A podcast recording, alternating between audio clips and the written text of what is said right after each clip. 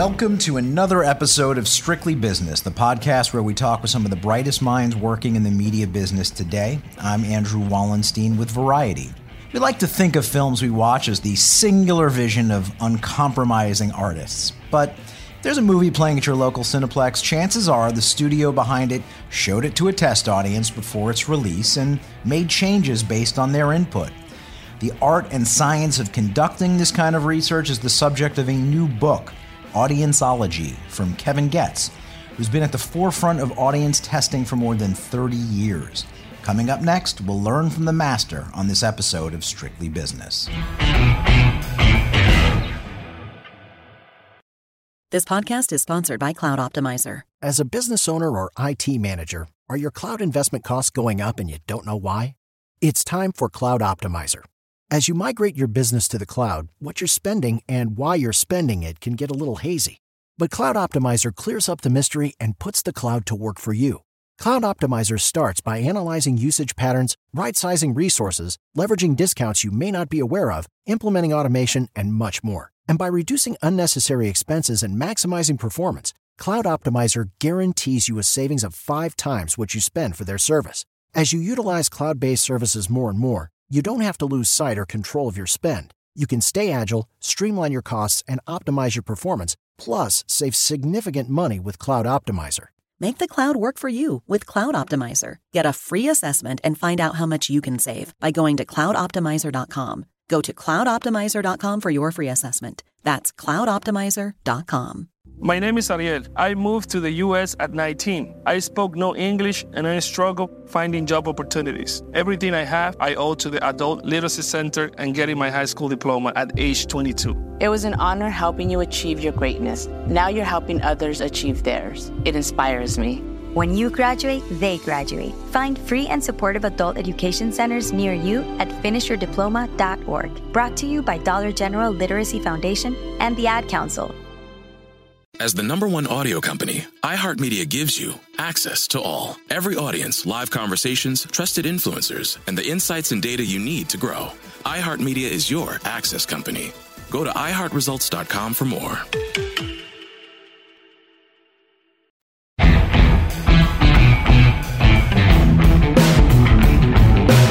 Welcome back to Strictly Business, where I'm talking to Kevin Goetz, author of the new book Audienceology. He's the founder and CEO of Screen Engine ASI, a leading specialist in audience testing for movies. Thanks for taking the time to talk to me, Kevin. Thanks for taking the time to talk to me today, Kevin. It's my absolute pleasure. I'm thrilled to be here, Andrew. Great. So, what struck me most about reading your book was I could never do your job in a million years because you have to do something that's exceedingly difficult. You have to tell very powerful people that what they've worked so hard on for years has flaws that they're not seeing. I mean, that's like telling a, a parent their child is ugly. How do you do this? What is, uh, you know, what is your style when you're sort of breaking what could be bad news to important executives and artists? Well, you're exactly right. That's that's what it is. It, I, I often feel like the doctor coming out and having to give the prognosis or the diagnosis, and you know, often it's if you don't change the DNA of your um, of your child, uh, y- you're going to um, have um, he, he or she is going to have a very rough life, or your child is absolutely nearly perfect and uh, don't do a thing. Uh, but I always adopt this attitude of finding the thing that is special or terrific about a movie. And there's always something. There's always something. And it could be, you know, the passion behind it. It could be the fact that um, there's tremendous goodwill and uh, there could be a, a, reason that is the a, a filmmaking style, and I'll focus on that so that people really will tune in and listen to the next part of the conversation, which is often the hard truth. So it sounds like you're more of a diplomat than say. I, I, I wondered if you were almost more like a Simon Cowell type that you know here's the blunt truth no matter what the uh, damage, but you're not that. Well, I, I kind of am known for my candor, quite frankly, but candor with kindness, I think, would be how people would describe me and my uh, postmortems or my after uh, post discussions after the screenings. I will also mention that it's important to understand that as a as an artist myself, as somebody who comes from a creative background and understands the language of film, I can speak to filmmakers, particularly filmmakers, in a certain way that they can hear. I don't come out like waving a report card or coming out and saying, you know, this is how it is. This is the truth. I'm coming out and I'm I'm less of a diplomat, more of a consigliere or a or or trying to be a, a partner to them and say, look, I understand this is your baby. And there's a sensitivity I think I bring to the table. I'd like to think I do. Sure. In this book, you interview many of the top studio executives, producers, directors you've worked with over the years uh, Jason Blum, Ron Howard, Chris Meledandri writes the foreword, just to name a few. Uh, so it's it's not just this book is not just about hearing from you about how important audience testing is, but from the people that hand their movies over to you. And so I was curious, was it difficult to get them to even speak in this book, given so much about this kind of research is pretty shrouded in secrecy? It's a great question because it was challenging. First of all, I can't reveal um, many of the truths that are in the book because I'm under strict confidentiality agreements. And if I still, knowing if I still wanted a business that was, that people could trust me and, and, and, and, uh, and knew that I was not going to talk out of school, uh, other people had to tell their stories, if you will, with my commentary mixed in throughout. But yeah, you know, um, studio executives were probably the least transparent. Uh, producers were probably the most transparent, and also directors uh, studio executives for obvious reasons. I mean, they they don't they want to and need to, if, particularly if they're still working, need to uh, be more diplomatic. The directors and producers uh, typically are uh, ha- had shown more candor and more um, more um, wearing their sort of emotions on their sleeve, if you will, and they they were better interviews quite frankly. Which isn't to say that this is, I wouldn't call this a dishy book because yes, you are somewhat restricted in what you could say. As I read this, I kind of felt to myself, there's probably a whole other book we'll never get to read that has so much of what you can say. Nevertheless, there's still a lot of meat on the bone. You are you actually get into a lot of movies and what they could have looked like were it not for your intervention. I'm thinking about so many anecdotes in this book about Fatal Attraction, Thelma and Louise, Monster in Law, Cocktail. Uh, you know, how are you even able to get that much out there? I wondered. The truth is, is that, um, oh boy, uh, I could have chosen uh, any number of movies to be the sort of examples, right? But I chose some odd movies and some really big movies and some small movies. Really, what is most important about the book is that these examples of movies illustrate the points I'm trying to make and the different the different challenges and issues that arise during the test screening process, right? So that made it um, kind of an eclectic bunch of films. Sure. I mean, and you know, you tell stories like this, uh, you tell like the Tom Cruise story, and it's an example of how people in the creative community really appreciate what you do. But what I want to understand, and I'm not asking you to name names here, is I'm curious to get a sense of the proportion, meaning for every creative director, producer, whatnot, who really appreciates what you do, how many don't? Because I could imagine there's got to be people that just don't believe in the testing process because they're artists. Uh, it's um, probably, if I had to put a percentage to it, probably um, probably one out of ten have a real disdain for it. um, and the rest tolerate it. But I would say that four or five out of 10 really embrace it. And those are the filmmakers, obviously, I enjoy working with most. And many of those filmmakers are some of our best filmmakers, our greatest filmmakers. They are not afraid to hear the unfettered truth. It's a bit of a difficult question for me to answer. I'd like to think I'm very respected. I think I've earned that right in that place. And I got to be honest, uh, I like so many people in our business and I get along with so many of them. I love this business. I breathe it. I've devoted my life to it for 35 years.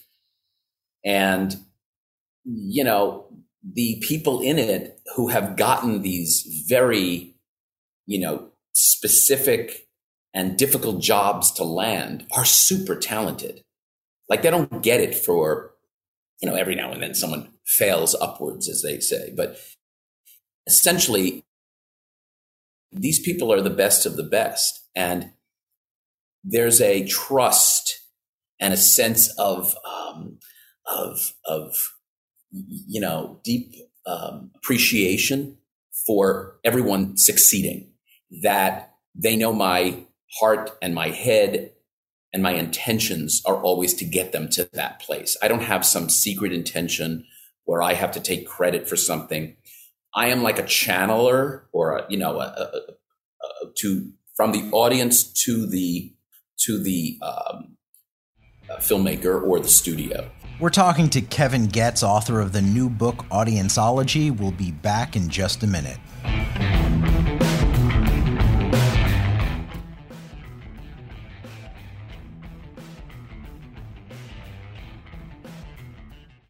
This podcast is sponsored by Cloud Optimizer. As a business owner or IT manager, are your cloud investment costs going up and you don't know why? It's time for Cloud Optimizer. As you migrate your business to the cloud, what you're spending and why you're spending it can get a little hazy. But Cloud Optimizer clears up the mystery and puts the cloud to work for you. Cloud Optimizer starts by analyzing usage patterns, right sizing resources, leveraging discounts you may not be aware of, implementing automation, and much more. And by reducing unnecessary expenses and maximizing performance, Cloud Optimizer guarantees you a savings of five times what you spend for their service. As you utilize cloud based services more and more, you don't have to lose sight or control of your spend. You can stay agile, streamline your costs, and optimize your performance, plus save significant money with Cloud Optimizer. Make the cloud work for you with Cloud Optimizer. Get a free assessment and find out how much you can save by going to cloudoptimizer.com. Go to cloudoptimizer.com for your free assessment. That's cloudoptimizer.com. Let's take a moment to breathe. Deep inhale. Extend your spine. Remain focused on what you're doing. If safe to do so, exhale slowly, leaning to one side. Inhale back to center. If safe to do so, exhale slowly to the opposite side. Find mental health resources at loveyourmindtoday.org. This message is brought to you by the Huntsman Mental Health Institute and the Ad Council.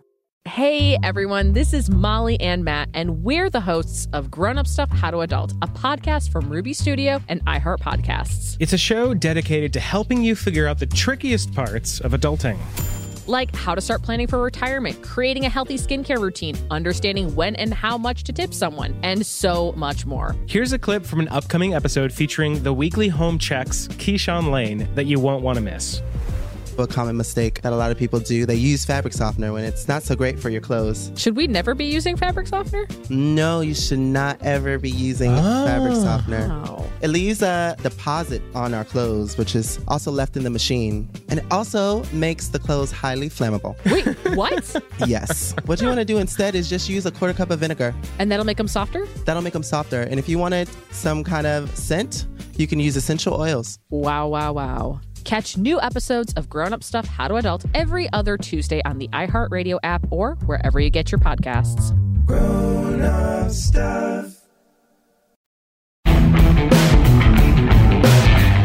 And we're back with more with Kevin Goetz. He is the CEO and founder of the company Screen Engine ASI and the author of a new book all about movie audience testing called Audienceology. Kevin, I'm curious, do you ever encounter movies where there's just nothing that can be done? It's beyond repair and you're put in a position to have to say something like that? Or is there always a bright side?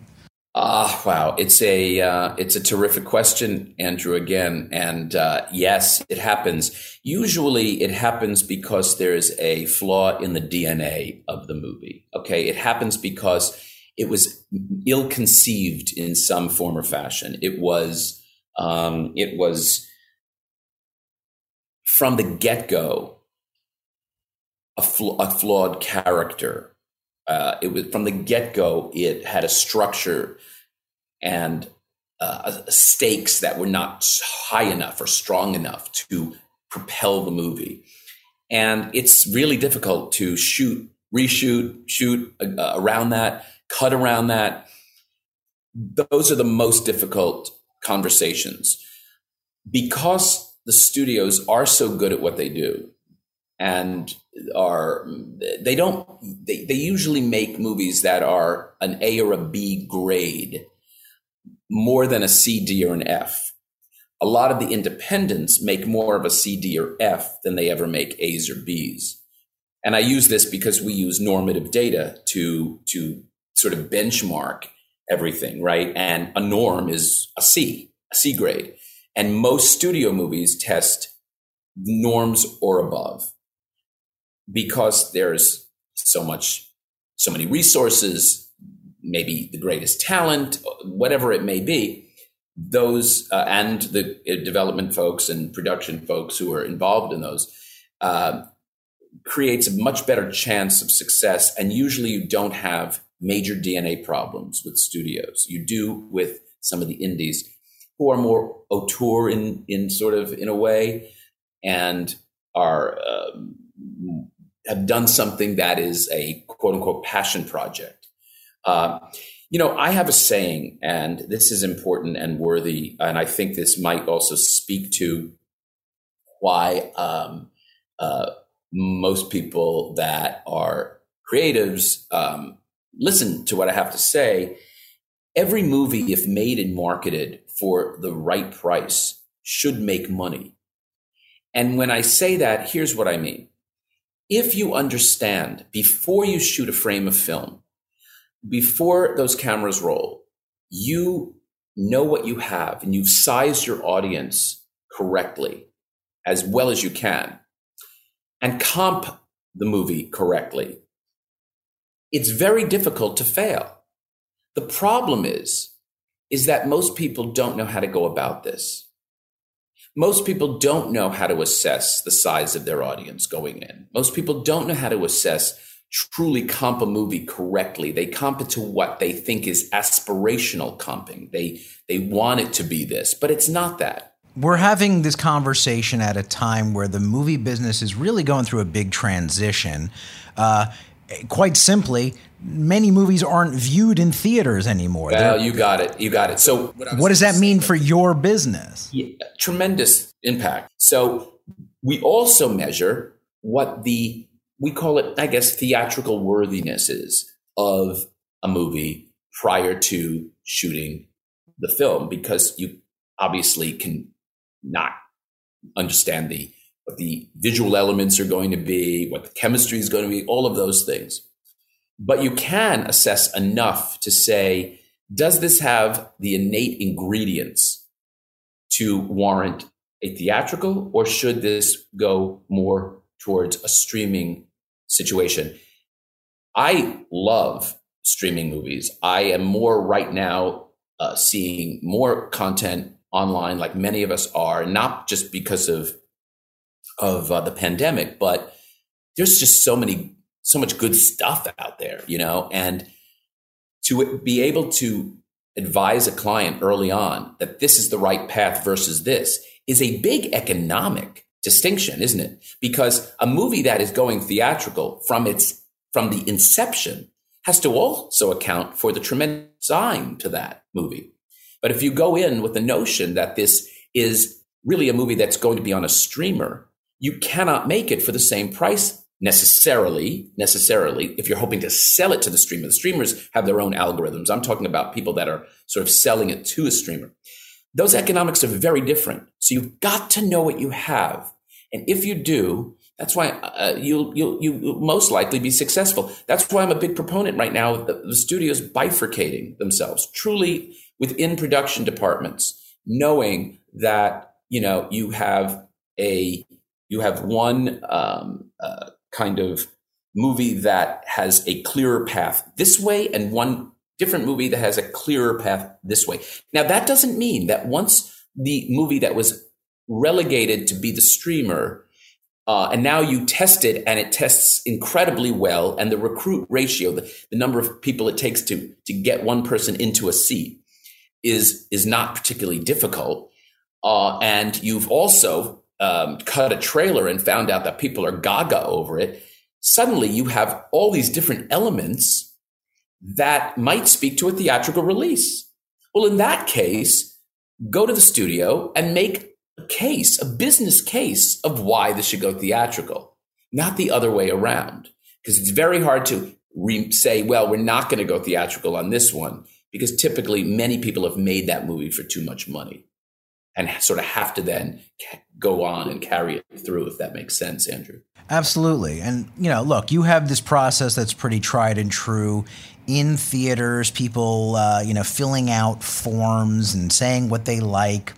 I, have read a bit over the years, though, about like neurological tools that could be used to assess reactions, uh, heart rate, uh, where people's eyes are. Are we ever going to get to a place where testing will will go that route? Well, we're there. We're there. Uh, we um, two things I'll mention on that. First of all, we biometrics is the name of the, uh, ah. the of the area, and I am a big believer in anything that can help my clients get better information and tell a better story. So biometrics in and of, by themselves, in and of themselves, in and of itself, usually doesn't tell a full enough story. We have dials that we use mostly in the television business and in shorter content. That's sort of conscious um, you know, measurement along with questionnaires, et cetera. That alone doesn't tell the story. But when you overlay these things and add them together, it tells a very rich story.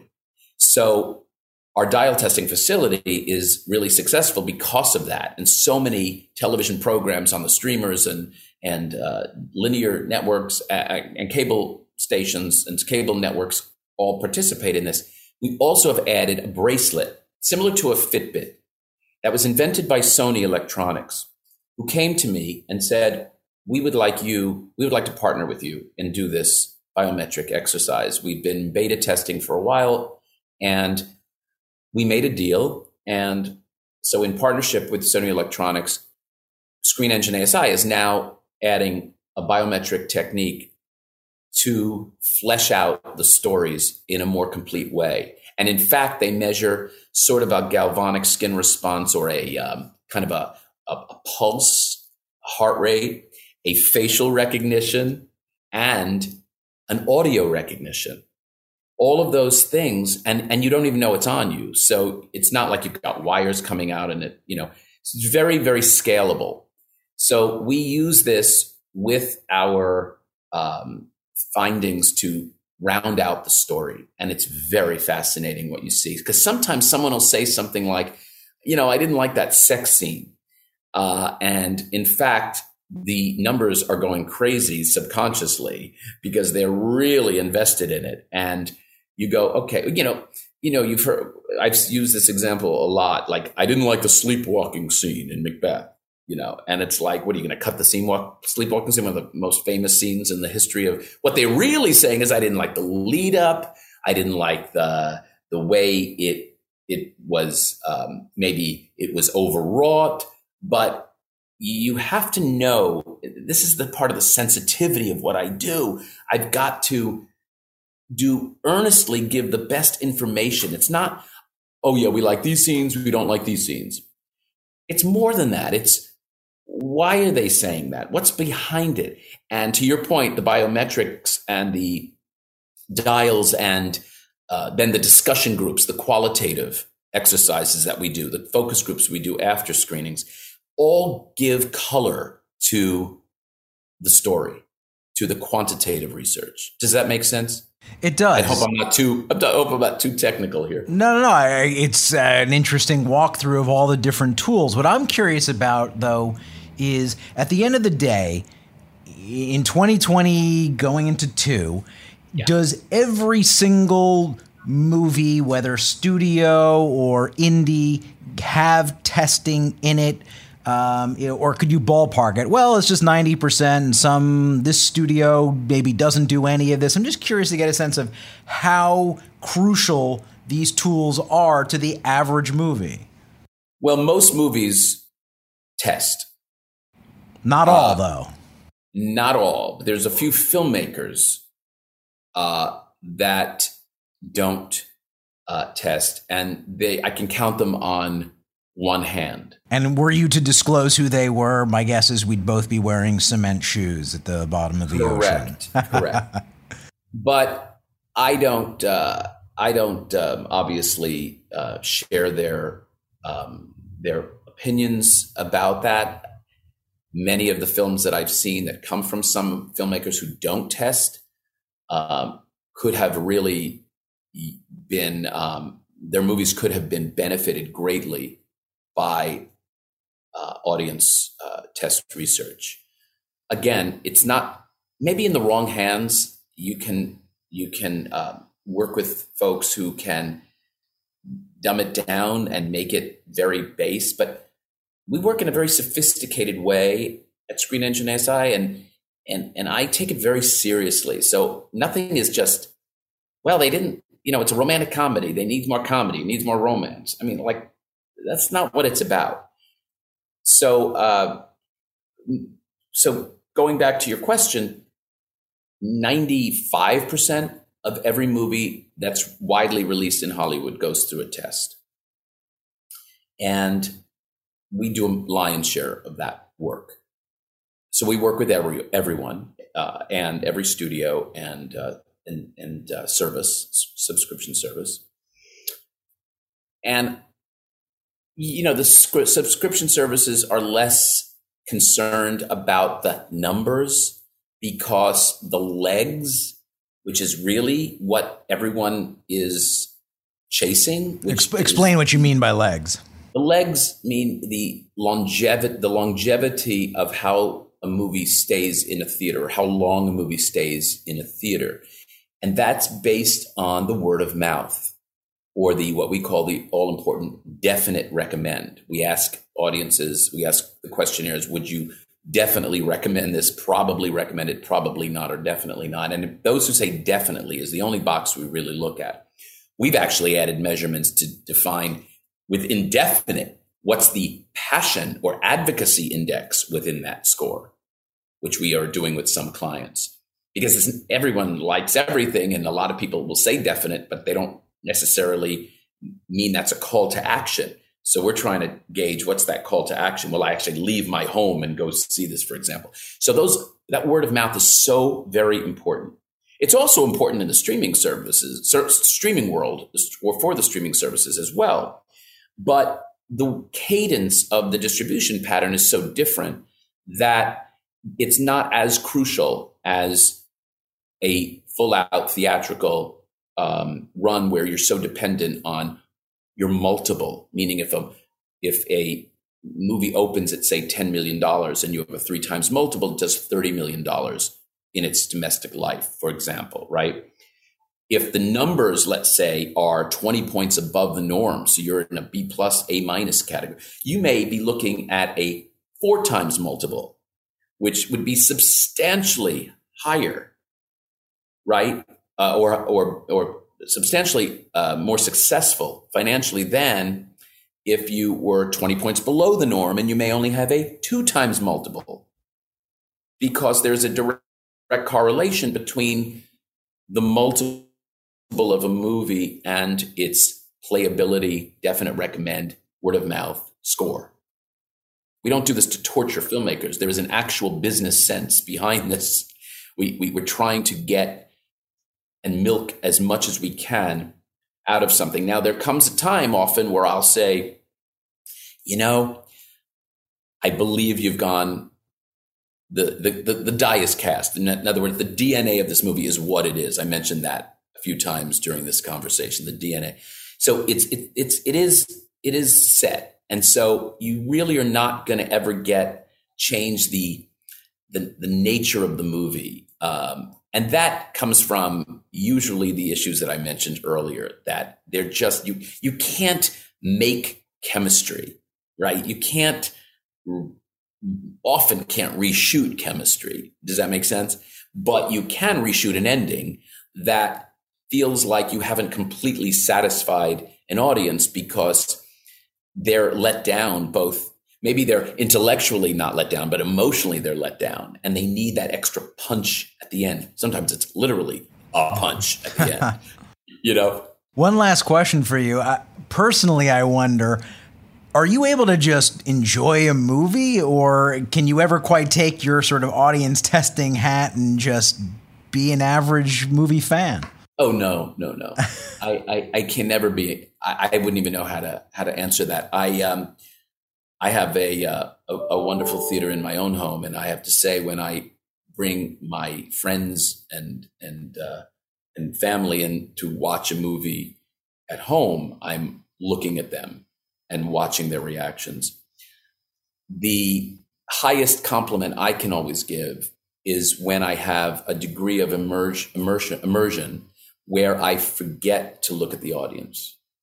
When I um, test a movie, I sit uh, in the aisle where people enter on a on a folding chair.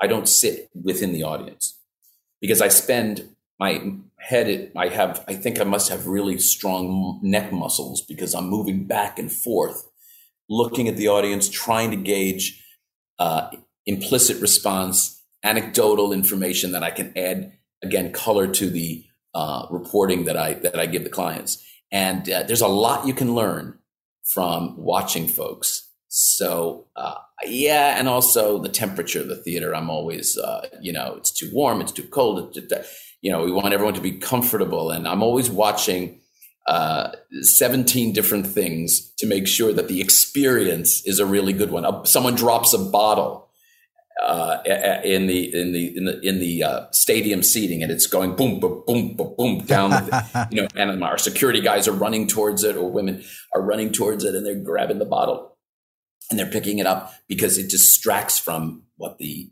what the action is on screen, and um, it's a test environment. You know, I want it to be as fair as possible. Sure. Well, Kevin, I appreciate you taking the time out to walk me through 35 years of work in the business, and it's resulted in a pretty interesting book in audienceology. Thank you.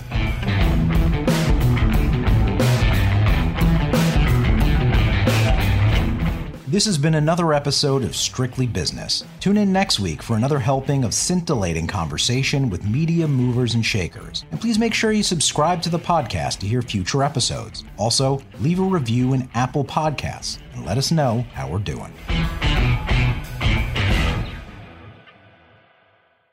My name is Ariel. I moved to the US at 19. I spoke no English and I struggled finding job opportunities. Everything I have, I owe to the Adult Literacy Center and getting my high school diploma at age 22. It was an honor helping you achieve your greatness. Now you're helping others achieve theirs. It inspires me.